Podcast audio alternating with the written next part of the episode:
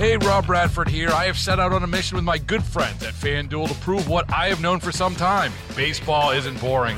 Now I have a daily podcast to prove it with some of the most notable people in the baseball world screaming baseball isn't boring from the mountaintops or at least agreeing to come on our show. Players, managers, GMs, and yes, even the commissioner of baseball, Rob Manfred. It has been a constant wave of baseball's most powerful voices. So join the revolution, subscribe, and soak in Baseball Isn't Boring. Listen on your Audacy app or wherever you get your podcast. You'll be glad you did. The Crisis Next Door, a weekly report on the biggest conflicts around the world. With host Jason Brooks. Thank you for listening to The Crisis Next Door. I'm Jason Brooks. Iran's top nuclear scientist was recently assassinated, once again raising tensions in the volatile Middle East. With a new administration getting ready to take over the White House, Iran's response will be closely watched. Joining The Crisis Next Door to talk about these developments is Alireza Nader. Senior Fellow at the Foundation for the Defense of Democracies. Ali, it's good to have you back on the Crisis Next Door. My pleasure. Good talking to you. Ali, how big of a setback is the assassination of Mohsen Fakhrizadeh to Iran's nuclear ambitions? His assassination is a pretty big setback for the regime in Iran. He was the regime's uh, top nuclear weapons expert. Uh, he ran the nuclear weapons program uh, for a number of years. Uh, he was heavily guarded, and um, he was really a target uh, of Israel in particular for years and years. It will be really hard to replace him uh, because uh, he really has probably the most in depth knowledge of the nuclear weapons program, more so than anybody else in Iran and he also had the leadership and organizational skills. And his assassination, I think, also is really embarrassing uh, for the Islamic Republic in Iran. Uh, it goes to show that uh, the regime's uh, security apparatus has been uh, deeply penetrated. And I wouldn't be surprised if we see more actions uh, like his killing in the future you bring up two very interesting points and trying to figure out what is the bigger issue and setback for Iran is this? Is this losing the the knowledge and those organizational skills that Fakhrizadeh had? Or is it the assassination and the symbol that it brings that he could be taken out so clearly in broad daylight in Iran? Uh, I, I, think it's both um, because because of uh, his unique expertise, it will be really hard to replace him. And this also sends a message to uh, other uh, experts and scientists and technicians uh, in the nuclear program that they can be easily targeted. Um, a number of other uh, Iranian scientists uh, have been assassinated in the past. And um, the Fakhrizadeh killing, however, shows that even the regime's top uh, experts and officials uh, can be targeted within Iran. This is the first time such a high-profile target has been killed in Iran. Uh, you know, if we look at uh, Qasem Soleimani's killing, for example, he was the head of the Revolutionary Guard Specialized Quds Force.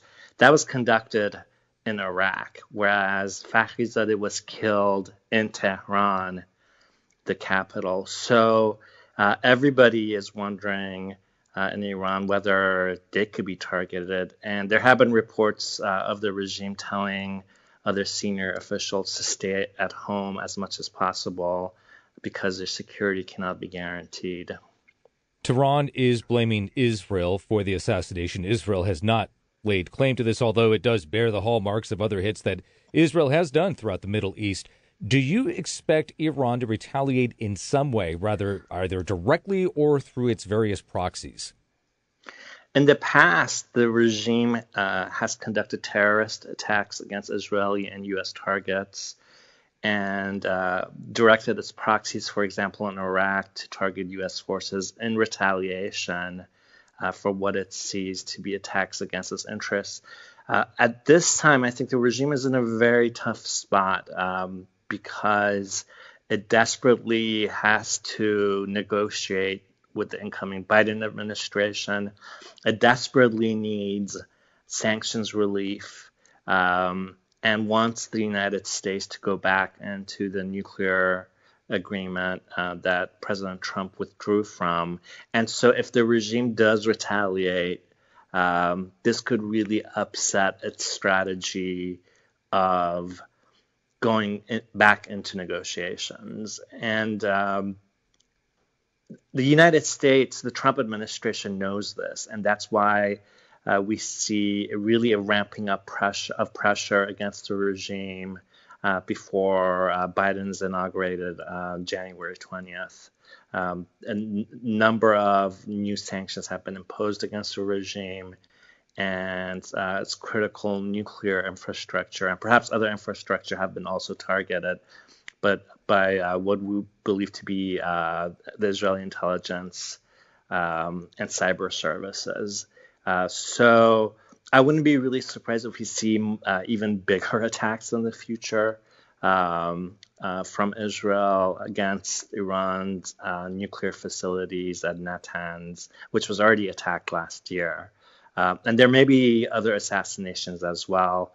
Um, with the understanding that it's going to be really hard for the regime to strike back because of the nuclear negotiations and uh, the fact that this regime is really on its knees. Uh, it's, it's, suffering economically, it's deeply unpopular at home, and is facing revolts not only in Iran, but throughout the region.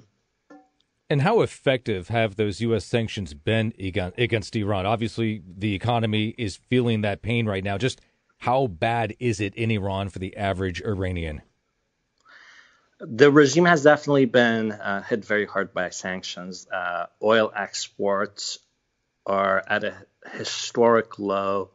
Um, the currency, the rial, has depreciated greatly uh, in the past year, especially. And unfortunately, because of the regime's actions, the average Iranian is also suffering uh, quite a bit. And because of these pressures, uh, public dissatisfaction with the regime is sky high right now. Uh, in November uh, of last year, um, we saw a major uprising in Iran uh, throughout the country and regime officials are deeply worried that uh, the people will come into the streets and there will be even a bigger revolt in the future. This is something they talk about uh, very regularly. Um, and so that's why I think that they are desperate desperate to go into nuclear negotiations. And um, the Biden administration really should take advantage of that because it has uh, a lot of re- leverage over the regime going into these negotiations. It shouldn't go back into the nuclear agreement automatically without um, getting uh, more things out of the regime, not just on the nuclear issue, but also uh, the regime's expansionist policies in the Middle East. And it's really terrible human rights abuses. I really do think after North Korea, Iran uh, is one of the most oppressive regimes on earth. And this is not something any U.S. administration should ignore. And you mentioned, and I want to get back to the, the impact of the Biden White House on relations with Iran, but you also did mention uh, new sanctions. The U.S. House passed a resolution condemning Iran's state sponsored persecution of its Baha'i minority. Uh, is this more than just lofty, noble words on paper? Can this actually do something for those minorities in Iran? I think uh, these sort of resolutions are effective. They signal to the regime that its oppression of the Iranian people, especially religious minorities, is not going to be ignored uh, for the sake of the nuclear issue. Um, I'm not confident that the Biden administration will prioritize human rights in Iran uh, during the Obama administration, this was an issue that was completely ignored in favor of striking a nuclear agreement. Uh, I think that's very, very short sighted for the US to ignore the plight of 83 million Iranians, 83 million people in a very strategically important country that is um, that could go tremendous changes in the future.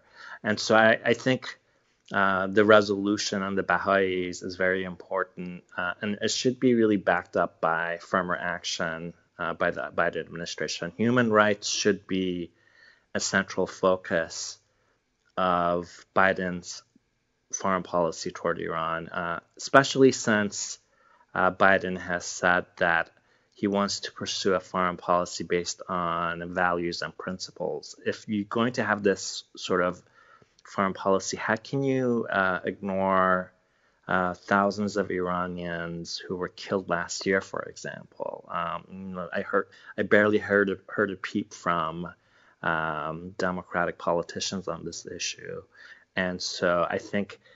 Uh, the Biden administration risk uh, looking very hypocritical um, when it comes to Iran if it doesn't follow through on its uh, promises on human rights. You're listening to The Crisis Next Door. I'm Jason Brooks, and we're talking about the assassination of Iran's top nuclear scientist with Alireza Nader, senior fellow at the Foundation for the Defense of Democracies. Joe Biden has said he wants to return to the 2015 nuclear deal reached with Tehran under the Obama administration. Does that mean that it would be an easier time for Iran without Trump's maximum pressure campaign? I think the negotiations are going to be very difficult uh, because five years has uh, passed since the, si- the, signing of the JCPOA, the Joint Comprehensive Plan of Action, uh, or the nuclear agreement. A lot in Iran has changed, a lot in the Middle East has changed, and the world is a very different place. Um, and um, importantly, uh, some of the sunset clauses of the agreement have also uh, ended. Uh, for example, the arms embargo against Iran ended, and it's not clear how the Biden administration uh, seeks to enforce uh, the arms embargo, for example. So I, I don't believe that um, a simple re-entry into the agreement um, is in U.S. interest. I think it would be a huge mistake, actually, to pretend that nothing has really happened in the last five years. We can't just go to the Obama era. Uh, things have changed very drastically. And uh, the Middle East has also changed drastically as well. Um, we have the Abrahamic Accords between Israel on one hand and uh, the United Arab Emirates and Bahrain and Sudan on the other. Uh, the Arab world is moving closer to Israel and Israel and the Arab world are going to be very united uh, against the JCPOA if the Biden administration doesn't renegotiate it. And there will also be, I think, tremendous uh, pressure, not just from Republicans, but also in Democrats, especially in Congress, if Biden just wants to go back into the agreement without uh, any sort of um, you know, getting more out of the regime on the issues I mentioned, uh, because the U.S. does have tremendous leverage, and um, whether you you like or dislike President Trump, his administration has provided the Biden administration more leverage on this issue, and it should be used. You mentioned the Israeli peace agreements with the UAE and Bahrain. Uh, is Iran worried about getting boxed in, and, and what do you think it will do to that? The Abrahamic Accords are terrible news for Iran's dictator Ayatollah Khamenei. He has based Iran's foreign policies on this idea of uh, quote unquote resistance to uh, Israel and the United States across the Middle East. And this policy of resistance has uh, been demonstrated to be a complete disaster, a complete disaster for the Iranian people and the region as well. If we look at areas where the regime is paramount and uh, has a lot of sway, like Iran, of course, but also Iraq, Syria, Lebanon. Uh, these countries are doing very poorly. Um, uh, their economies are collapsing. Their citizens are on the edge of starvation. And uh, on the other hand, uh, we see uh, technologically advanced and economically advanced countries like Israel and the UAE moving ahead. And I think for the um, people of the region, um, if they look at these two models, of course, they're not going to be happy with the resistance model because it's brought them devastation. Um, so I think the Abrahamic Accords uh, demonstrate that um, the Islamic Republic in Iran is a failed system and it really has no future. Reuters is reporting that the U.S. is planning to impose terrorism related sanctions on Hassan Irloo. That's Iran's ambassador to the Houthis. And the Houthis believed to be responsible for a couple of attacks on Saudi oil facilities, including the fairly damaging attack in September of 2019. But Riyadh has refrained from retaliation, presumably at the request of the U.S. But do you think there is a limit to the Saudis' patience? And is Iran, by way of the Houthis, hoping to reach that breaking point? Would Iran want a war with Saudi Arabia?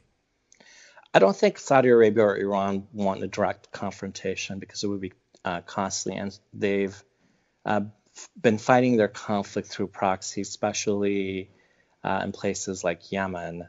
Um, and Saudi Arabia may not have retali- retaliated directly for the attack by Iran, um, but uh, Iran has faced a lot of pressure and attacks uh, by other foes, such as the United States and Israel.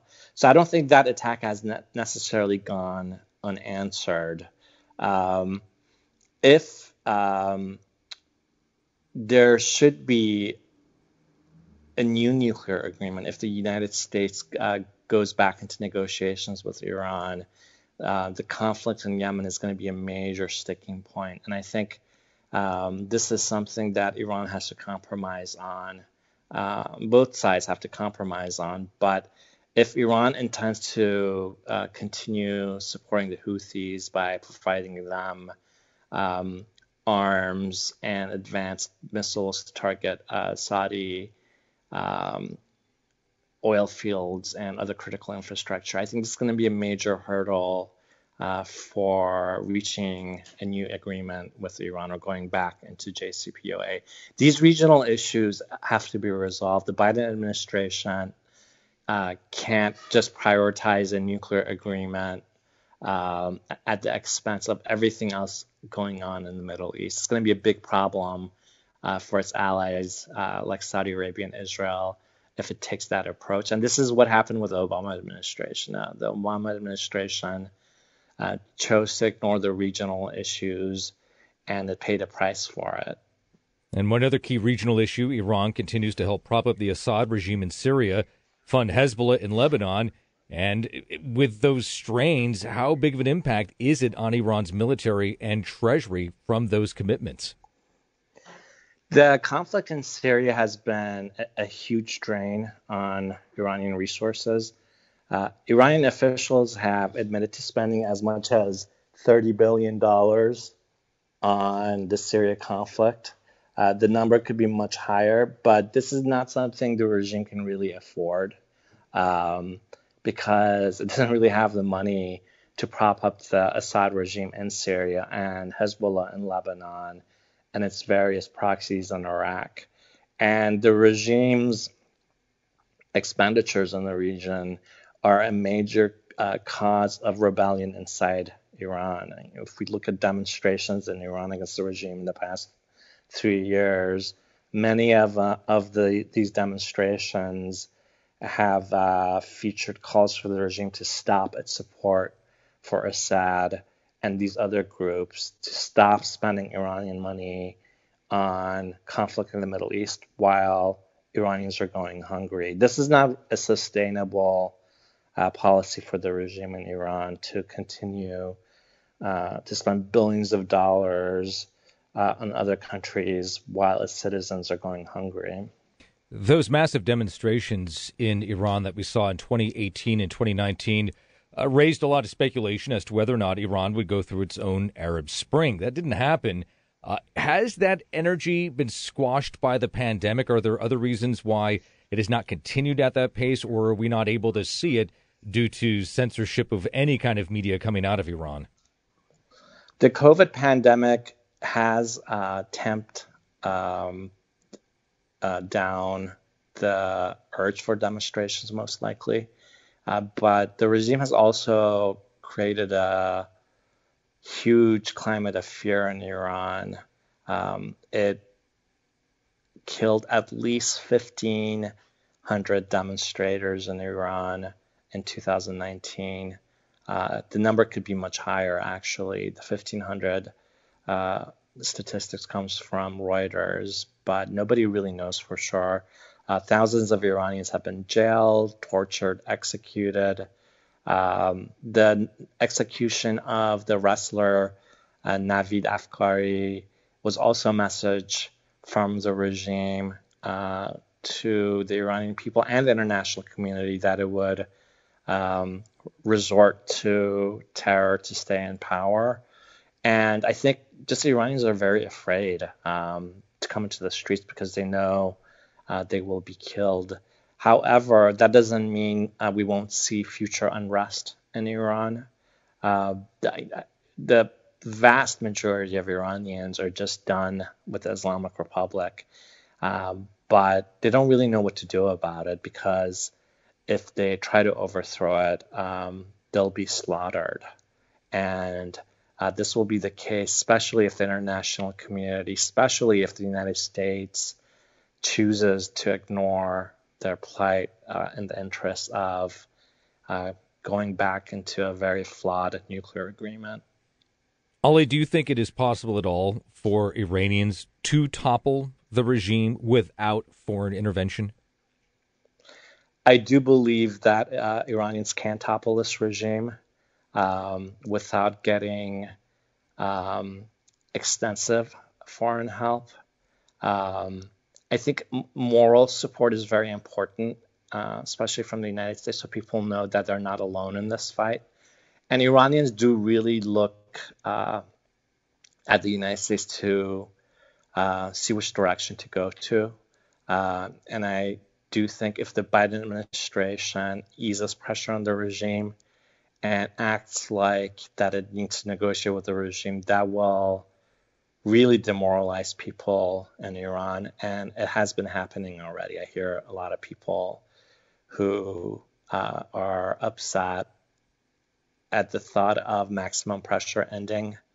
Um, even though they're getting hurt by it, they believe that the that pressuring the Islamic Republic works and negotiating with it does not when it comes to issues of democracy and freedom in Iran.